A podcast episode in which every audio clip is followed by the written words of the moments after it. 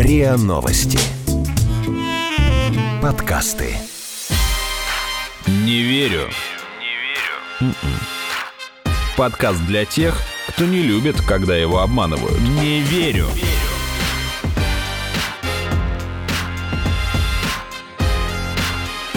Не верю.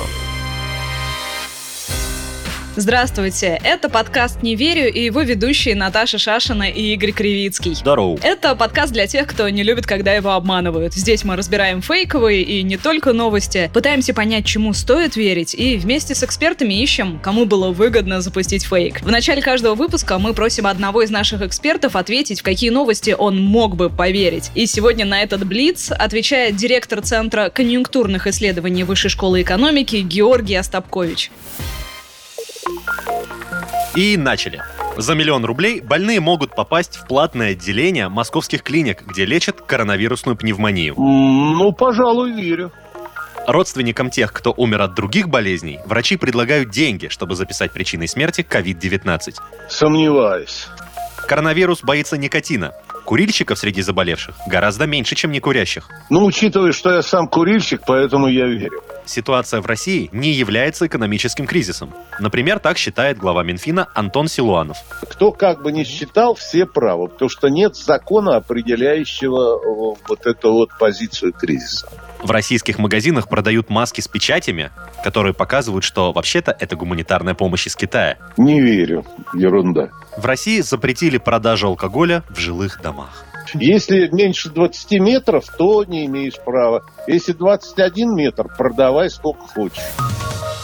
Чему из этого стоит верить, а в чем нужно было усомниться, мы подведем итоги в конце выпуска. Каждый год случаются промахи и ошибки с плакатами ко Дню Победы. Какой-нибудь дизайнер обязательно ошибется и вместо русского солдата изобразит немца. Но в этот раз баннер, появившийся в городе Усинске в республике Коми, ну, затмил, мне кажется, все. Судя по всему, власти решили напомнить жителям города, что во время войны были олени-транспортные батальоны. И на плакате изобразили солдата и оленя с подписью за кругом полярным в Великой войне сражались олени и люди. Ну, как-то немножко странно выглядит этот стих, потому что как из будто этого... воевали олени с людьми. Да.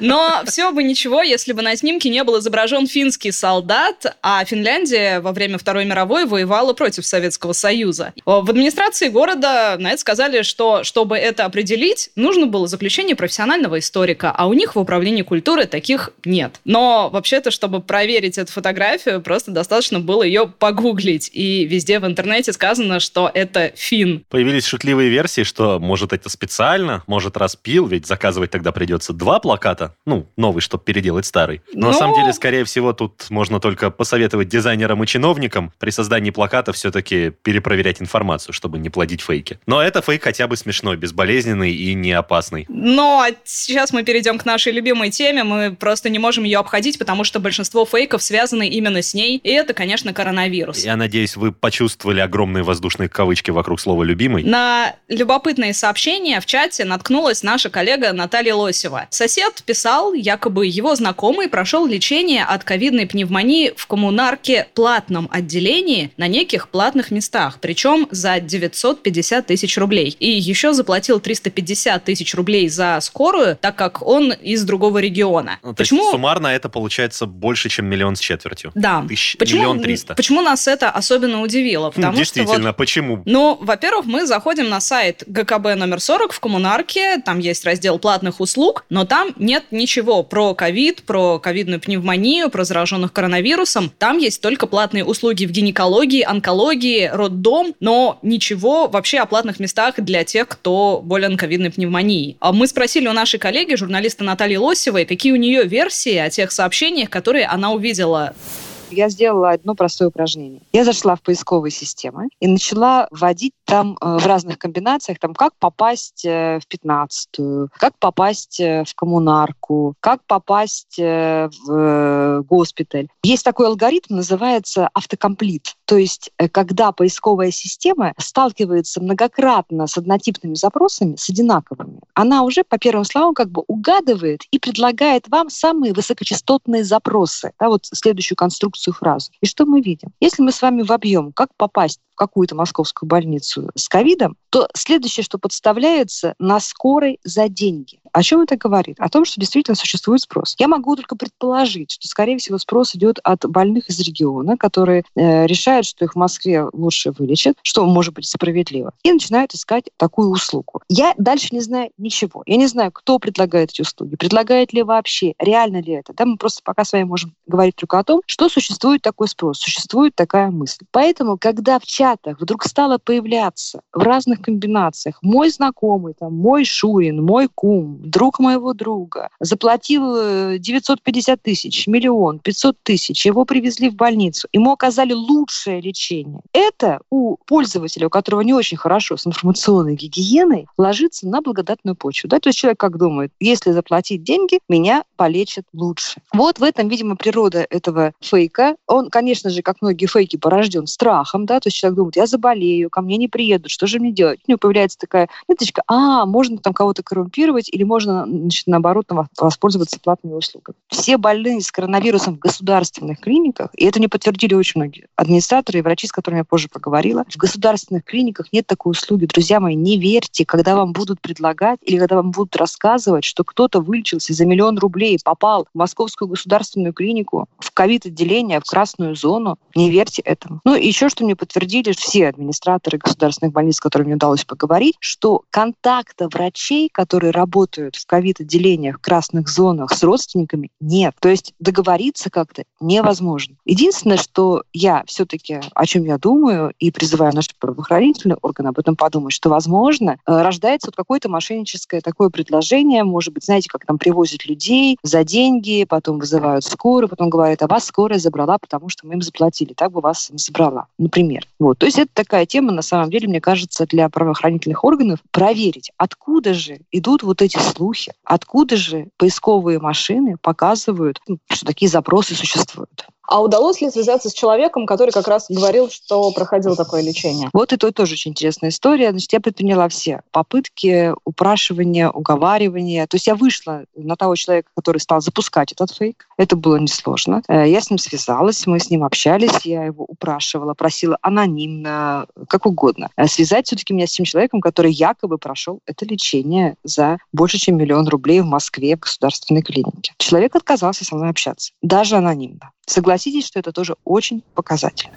Но у нас есть скриншоты этих вбросов, и если вы такое увидите, то, пожалуйста, присылайте нам, и мы будем стараться разобраться. С другой стороны, если человек из региона действительно хочет отправиться на лечение в хорошую московскую больницу, готов платить за это такие большие деньги, ведь есть же частные клиники, как, например, Медси, Мать и Дитя, где платное пребывание также может обойтись примерно в миллион рублей. А что касается коммунарки, она сейчас, конечно, получила славу элитной клиники, но госпитализируют туда далеко не всегда. Хотя в СМИ достаточно достаточно публикаций и наблюдений и от персонала больницы, и от пациентов, что там лежат не только Лев Лещенко и всякие другие селебрити, но и абсолютно обычные люди. То есть туда привозят лечиться и из домов для престарелых, например. Но вокруг действий медиков сейчас вообще очень много вбросов и довольно странных сообщений. В соцсетях, особенно ВКонтакте, множатся такие комментарии, и, возможно, вы их сами видели. Текст примерно такой. Умерла бабушка 87 лет, и родственникам предложили 100 тысяч рублей, врачи предложили 100 тысяч рублей, чтобы написать в качестве причины смерти там не тромб, а диагноз COVID-19. Уже 100 тысяч? Забавно. Когда я впервые увидел этот фейк, там речь шла о 10-15. Ну, видишь, расценки растут.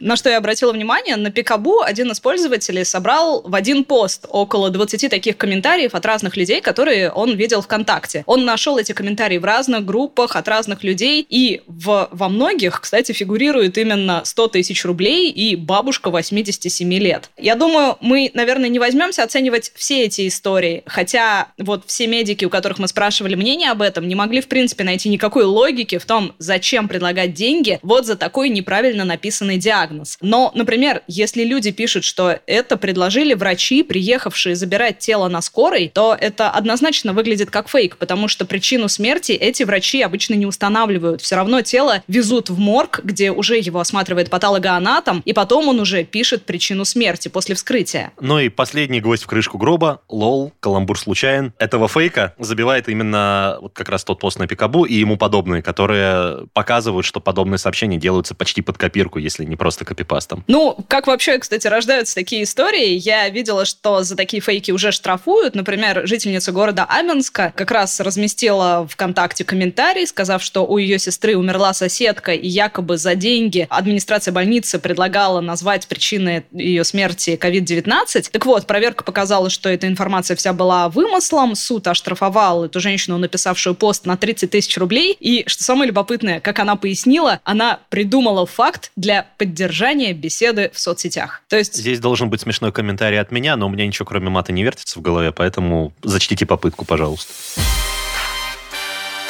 Не верю.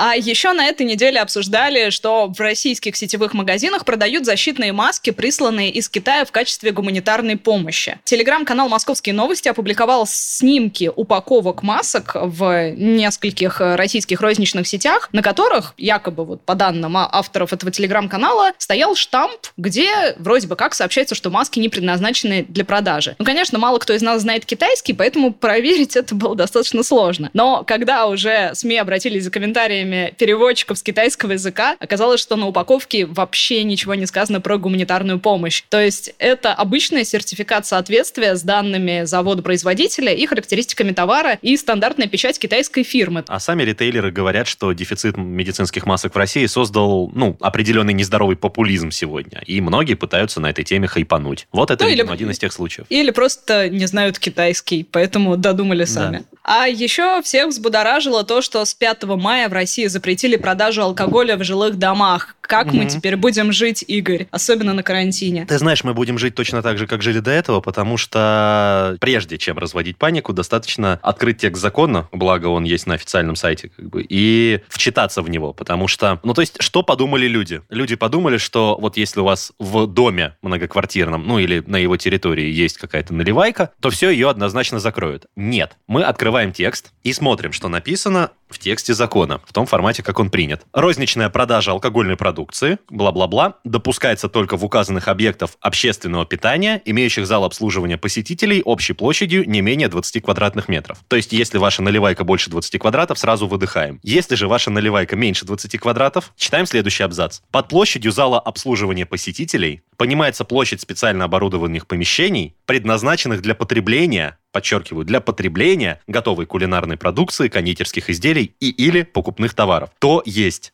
если вы купили в наливайке что-то выпить, просто вот вам нельзя будет потреблять это здесь. Или если в таком магазинчике у вас под домом продают еду, то тогда вам там не будут больше продавать алкоголь. Если же это чисто алкогольный магазин, то им достаточно просто убрать столы и стулья от барной стойки или от окна. И тогда это будет считаться местом, не оборудованным под обслуживание, вам просто будут наливать, и вы заберете с собой. То есть э, такие магазины не закроют. 5 мая этот закон вступил в силу, 6 мая я сходил в такой магазин, который у меня под домом, мы похихикали вместе с продавщицей на эту тему. Так что последний радости к самоизоляции нас не лишат. Это было бы слишком жестоко. Еще из того, что обсуждалось. Меня очень удивило, когда министр финансов Антон Силуанов в интервью газете «Ведомости» заявил, что не считает ситуацию в России экономическим кризисом. То есть он вот так отреагировал на вопрос журналиста. Кризис, меня это слово даже резануло. Это скорее не кризис, а вызов, который не похож ни на какие другие, сказал министр. Но почему тут возникает какое-то ощущение, что нас в чем-то обманывают? Ну, потому что у меня вот есть ощущение, что кризис-то есть. То есть сильно упал рубль, нефть. Многие из моих знакомых сейчас лишились заработка или части заработка. Ну а тут мне говорят, что его нет. На самом деле сложно понять, как бы, с какой точки падения там, экономики и в каких сферах можно сказать, о, это однозначно кризис. Поэтому мы, кстати, ровно с этим вопросом и обратились к директору Центра конъюнктурных исследований ВШ Георгию Остапковичу. Вы понимаете, в отличие от физики, там, от математики, в экономике нет каких-то жестких законов. Вот, к сожалению, определение вот какого-то классического законодательного определения, что такое кризис, его не существует. Природе. И научного тоже не существует. Но есть какие-то классические определения там. Ну, например, вот НБЕР – это американская организация, которая уже сто лет с 1920 года наблюдает за рецессией. Они считают, что кризис – это ну, практически падение экономики по всем видам деятельности, включая главный индикатор – это валовый внутренний продукт, это усиление безработицы, это снижение реальных располагаемых денежных доходов, это падение фондовых рынков и ухудшение финансовой и банковской ситуации. Но вот фундаментального названия, что такое экономический кризис, его не существует. Поэтому Силанов может вполне считать, что кризиса нет, и он будет, в общем-то, прав. А если по этим критериям судить, которые вы только что перечислили? Во-первых, кризис предусматривает в первую очередь разрушение финансовой, банковской и, и долговой системы. Вот если у нас действительно сейчас, э, наверное, падает ВВП, хотя мы не знаем этого, мы не знаем, в какой экономической точке сейчас находимся. В принципе, финансовая система у нас в порядке. Банковская система работает с очень хорошей прибылью. Долгов у нас практически нет государственного долга. То есть нет, но он есть 15%, но наши золотовалютные резервы перекрывают все долги. У нас фонд национального благосостояния составляет там э, триллионов 12, это включая неликвидные средства, но и ликвидных, наверное, триллионов 9-10, понимаете? То есть сказать, что кризиса нет, в целом правильно. Но вот в Википедии, кстати, сказано, что экономический кризис проявляется в нарушении равновесия между спросом и предложением на товары и услуги. Но а мы видели, что недавно происходило с нефтью. Поэтому, ну, на мой личный взгляд, слово «кризис» здесь все-таки применимо. Ну, а лично на мой взгляд, во-первых, по этим же критериям, а, ну, после того, как спрос упал, предложение его догнало, и сейчас они на одном уровне. И во-вторых, я все-таки согласен с Георгием Владимировичем о том, что самыми важными в, для определения кризиса являются эти социальные критерии. И пока они худо-бедно, но держатся. Вот что нас будет ждать через полгода, там уже расстегивайте пояса, чтобы затянуть их. Прокомментировать слова главы Минфина мы попросили известного российского специалиста по лидерству. Это президент Ассоциации спикеров СНГ, участник списка ТОП-30 Global Gurus, член экспертного совета Агентства стратегических инициатив Радислав Гандапас.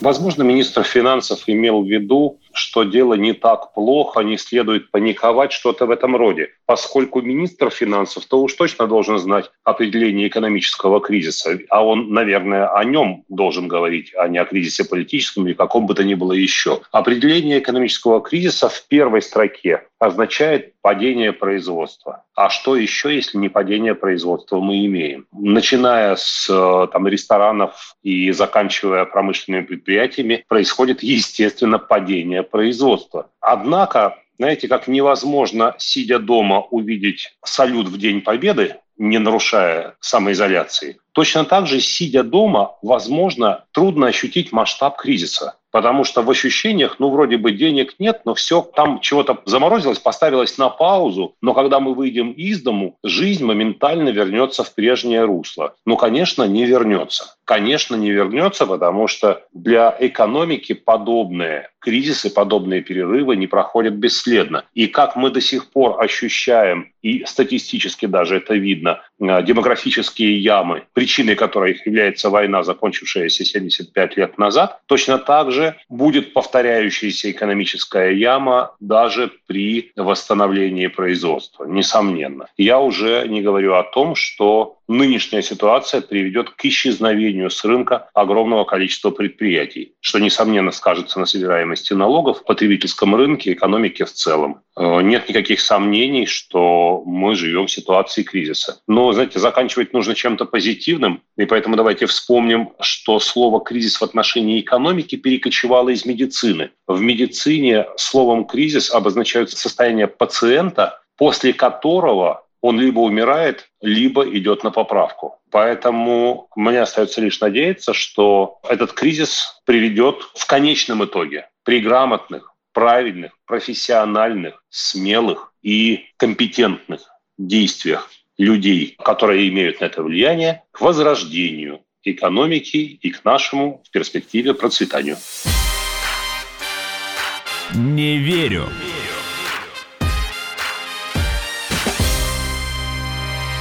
Еще с прошлой недели в чатиках обсуждают, что полицейским разрешат стрелять на поражение по людям в случае любой угрозы. Причем это часто звучит в контексте карантина, что вот уже все ужесточили, все закрыли, полицейские на улицах штрафуют нарушителей самоизоляции, ну а теперь им еще и разрешили стрелять на поражение. М, прекрасный способ поддерживать социальную дистанцию во время эпидемии. Да. Действительно, в российском правительстве подготовили законопроект, расширяющий полномочия полицейских. Ну, правда, он именно с карантином не связан, и он даже еще не внесен в Госдуму. Но в чатиках передается довольно вольная трактовка новости с Интерфакса, которая в оригинале звучала так, я процитирую. Законопроект предусматривает право полицейского с обнаженным огнестрельным оружием применить его при задержании, если преследуемое лицо попытается не только прикоснуться к оружию, но и совершить иные действия, дающие основания расценить их как угрозу нападения на сотрудника полиции. Ну, конечно, события прошлого года нам показали, что угроза нападения на сотрудника полиции может трактоваться довольно широко. Вплоть до пластиковых Вплоть- стаканчиков. Именно. Но, с другой стороны, и сейчас у полиции это, в общем, право применить оружие есть, а стрельбы нет, потому что за любое действие с оружием полицейский потом получит, простите за такое слово, геморрой, с тем, чтобы за каждый патрон объясняться перед своим каждым начальником, почему он был вынужден стрелять. Наша маленькая рубрика «Что же с Ким Чен Ыном?». Уже третью неделю подряд мы обсуждаем фейки вокруг исчезновения главы КНДР. Да, все знают, что 2 мая Ким Чен Ын впервые за 20 дней появился на публике на открытии фабрики удобрений. Чую некую иронию, но допустим. Тут, правда, появились подозрения потому что пользователи Твиттера пригляделись к новым фотографиям и засомневались, что на кадрах, собственно, действительно Ким Чен Ын. И онлайн-конспирологи достали свои диваны, положили на них клавиатуры и начали искать различия между зубами, бровями, ушами на старых и новых фотографиях Ким Чен Ына. И пришли к выводу, что это не Ким, это его двойник. Хотя другие пользователи, наоборот, указывают, что один из самых разошедшихся в Твиттере кадров, на котором у Кима кривые зубы, явно был отредактирован. А оригинал-то выглядит совсем иначе. И это все фотошоп. Я программист, меня не обманешь. Ему фотошоп он поправили Ину и глаза, и губы, и брови, и щеки, и нос. А вопрос зачем? Ну, может, кто-то решил подшутить, чтобы огня подбросить. Тем более, ну, действительно, часто возникают версии насчет двойников глав государств. Как, Кстати, например, Путину с недавно- Владимиром Путиным, да. да, да, да, да, да, да. Ему же во время этой серии, ну, 20 вопросов Путину недавно задавали этот вопрос как раз. И он говорил, что действительно были предложения заменять его дублером из соображений безопасности. Мне прям хочется сказать каскадер. Вот. А, Ну, в общем, да, предлагали ему замену таким каскадером в начале 2000-х, в самые тяжелые времена борьбы с терроризмом. Но он от этой идеи отказался. Но теперь вопрос, А- э, заменили ли Кима?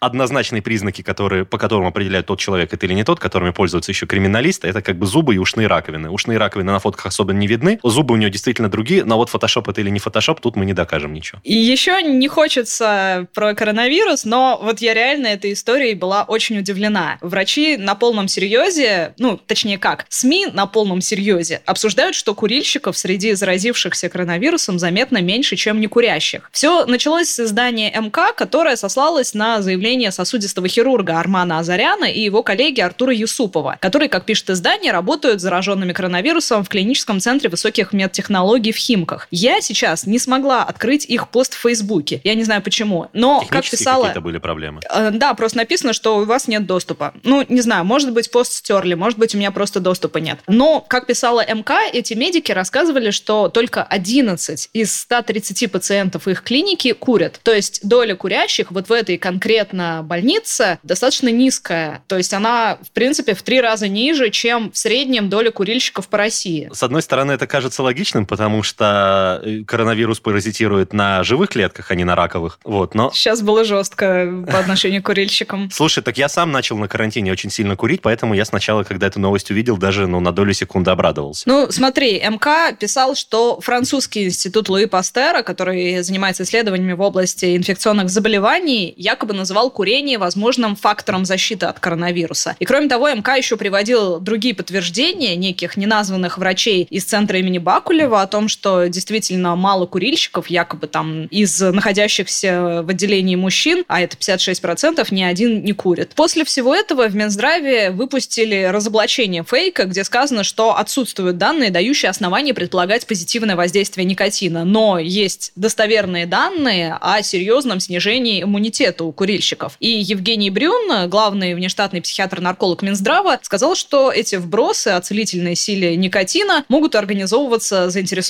лицами и производителями. Ну, мы понимаем... То есть кого... табачное лобби. Да, но вообще-то это было бы, мне кажется, слишком очевидно. Слишком ну, короткая многоходовочка. Да. Профессор кафедры фтизиатрии и пульмонологии лечебного факультета МГМСУ имени Евдокимова Сергей Бабак в разговоре с нами подтвердил, что вся эта версия о том, что коронавирус меньше затрагивает курильщиков, это бред. Но кроме того, он сказал, что он не смог найти оригиналы тех якобы медицинских исследований, на которые ссылались в статье.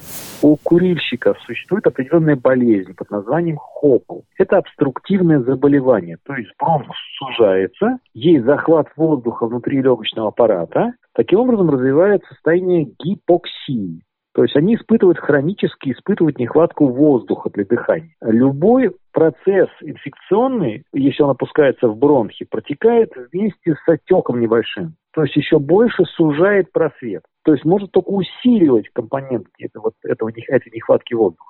А это означает, как они могут не заболеть, не иметь проявления болезни. Может, просто как раз наоборот, они привыкли к гипоксии, поэтому у них э, ну, слабо выраженные симптомы, или они реже обращаются за помощью, поэтому... Но это не значит не заболевают. То есть это скорее... Это значит, что они могут просто менее чувствительны, они к этой одышке могут привыкнуть, например, привычка иметь одышку. Привычка иметь там низкие насыщение крови кислородом, может быть, элементы просто. Но это не значит, что они не болеют этой болезнью. Более того, если сужается просвет, всегда нарушается дренаж слизи по бронхиальному дереву. Ну, такой, это, это физика процесса.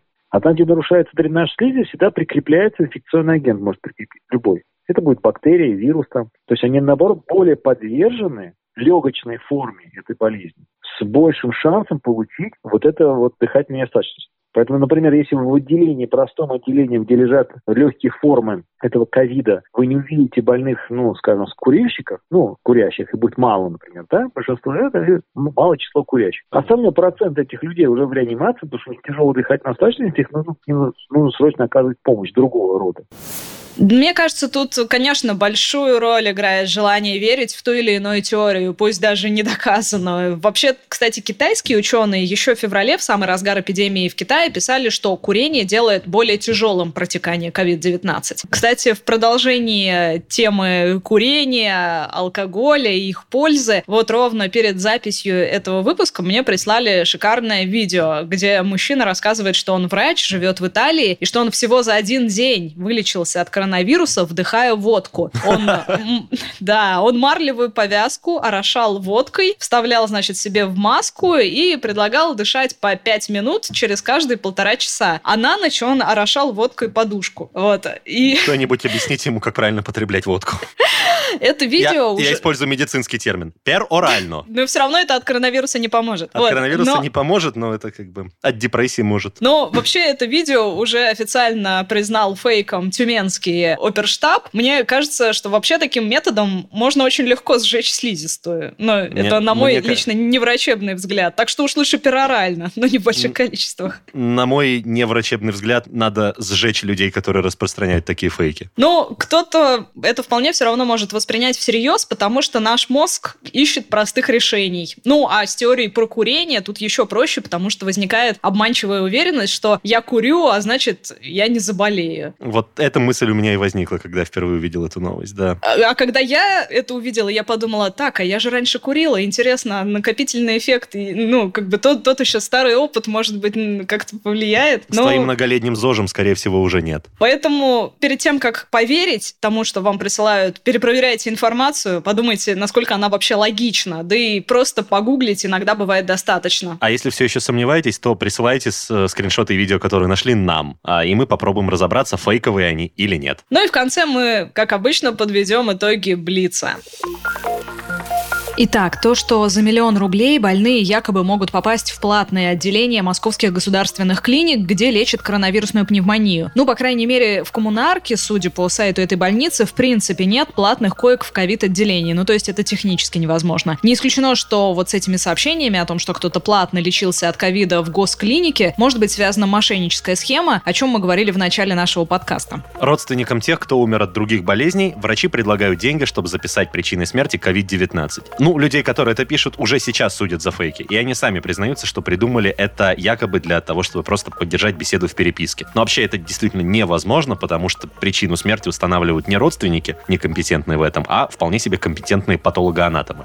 Коронавирус боится никотина и меньше трогает курильщиков, чем не курящих. Никаких доказательств того, что курение позитивно влияет на болезнь, нет. Напротив, люди, которые курят, больше, скорее всего, подвержены влиянию коронавируса, потому что их легкие более слабые. И они будут тяжелее переносить э, симптомы ковид-пневмонии. А те данные, которые приводятся со ссылкой на зарубежных ученых, мягко говоря, сомнительные. Ситуация в России не является экономическим кризисом, так, например, считает глава Минфина Силуанов. Но тут как посмотреть, в принципе, сказать, что она является, можно, не будет ошибкой. Можно сказать, что она не является, это тоже не будет ошибкой, потому что никаких четких определений, что такое экономический кризис, и четких признаков, ну, нет.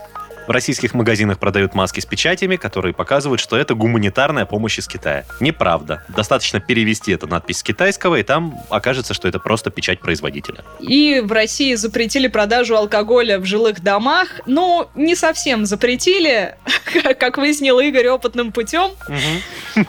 Только в разливайках меньше 20 квадратов, и только если вас обслуживать собираются на месте. Если вам наливают на вынос, ваше счастье продлится до конца карантина и дальше. Это был подкаст «Не верю». Его ведущие Наташа Шашина и Игорь Кривицкий. Подписывайтесь на наш подкаст на сайте ria.ru в приложениях подкаст с Web Store и CastBox. Заходите, смотрите в Инстаграм ria, нижнее подчеркивание подкаст. И присылайте свои вопросы на подкаст собака Пока. Пока-пока.